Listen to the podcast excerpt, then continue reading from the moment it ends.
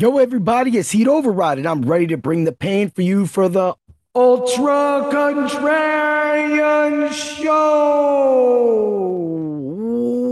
Ooh, yeah. You didn't see that coming. I know you did. But if you haven't been over to the website yet, get over to Dr. Roto right now. Everything's hitting tomorrow. You got a London game. You got to get up early. Got to set your rosters tonight for that game. Heck, man, sleep in on Sunday. That's what Sundays are for, unless you do other things maybe breakfast. Who knows? But let's get to the Ultra Contrarian show. Dig it? Yeah. All right. Look, we're just going to go straight out and say it. I'm trying to go different. That's what this show is about from the get go. Look, we all play the Lamar Jacksons in one lineup, but we have to pick somebody else for another lineup in case that lineup kicks off. You know, when's that big one for all of us? So let's get to it. Aaron Rodgers he's been on the cusp of a good game. Like last game, man, he had them two touchdowns really early and he scored 17.1 points. Bro, you could do way better than that. And this matchup in Green Bay, I don't care what the hoodies got dialed up for Aaron Rodgers, he's getting it this week. He's finally going to get 300 yards. He's going to have three touchdowns.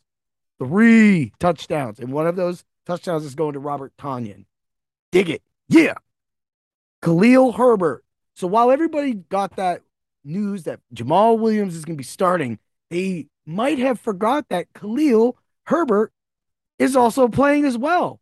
His price is really good, 5700 on DraftKings. And that's a nice kind of sway. You could put both of them in a lineup and then just pop off with some good receivers, but at this point, if the Bears are willing to give him 20 carries against a team that ranks the 22nd against running backs, then I'm good for that. I'm totally good for that. Get Khalil Herbert. You know, another guy, he's a little pricey, but he is catching some fire, so people will uh, be on him. They might overlook him this week. Is Amari Cooper at 6,300 on DraftKings. Yo, he's been balling for my seasonal teams. And I said it, I, I knew it once I saw in my one league, they made the tight end position wide receiver tight end. I was like, yo, I'm just gonna roll with Amari Cooper. He's got to be better than any tight end. And so far, it's it's proven correctly. I mean, he doesn't have to be Travis Kelce good, but he's been a little better than Travis Kelce good, if you know what I mean. Ooh, yeah.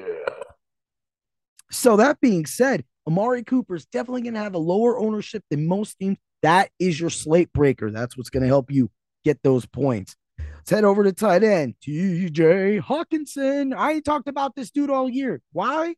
Because without Swift back there now hogging up a lot of these targets, Hockenson's going to catch maybe a few more passes. So that means, I mean, he's already caught four balls, three balls, and three balls in the first three games this season. He only has one touchdown coming in the last game. He's getting seven, seven, and four targets. Now, without Swift, he should definitely see an uptick. So you're going to be looking at that seven to nine target range. It's not going to be much more because they're definitely going to be trying to run the game. But Seattle is 23rd against the tight ends, and that's really going to help him get open. And Jared Goff is a tight end kind of guy, man. So he's going to definitely get it. He's going to get it right, and he might get a score for you.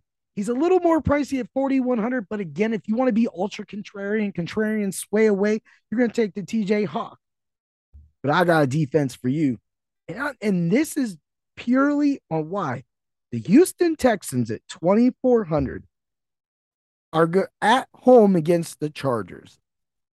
The Chargers probably will win this game and they could blow them out. However, what Houston has actually did was keep a lot of their opponents close to them. And they did jump up on a lot of their opponents too over the past few weeks. So if Houston can do that and get those sacks that they've been getting, this just goes up from game one, two, three, five sacks, interceptions, one, one, two. Those are turnovers. That's why their DraftKings points are seven, six, and nine.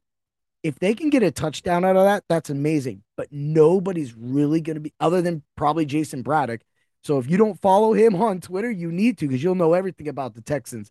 But other than probably Jason Braddock and me, we'll be the only people rostering the Houston Texans defense. We're not looking for 20, 30 points. It's probably not going to be possible. It can happen. I don't think it will. But if they can just get that eight, nine, 10 points, uh, it's good for me. It sways me. It saves money. It's one of the cheapest defenses on DraftKings. So why not get them in your lineup? Oh, yeah. That's my breakdown of the slate. Remember, all of the DraftKings and FanDuel cheat sheets are up at Dr. Roto. There's so much content. There's content coming out today. And then tomorrow, like usual, Dr. Roto's in with Danger in our subs only Discord, answering all your start questions for your seasonal teams, your best ball, your dynasty leagues, and we're giving out definitely DFS advice. You need to check that out. Our Discord's always, always on fire, just like me, Mr. Heat Override. Have a great weekend, everybody. And always remember to bring the pain. May the points be with you. Yeah.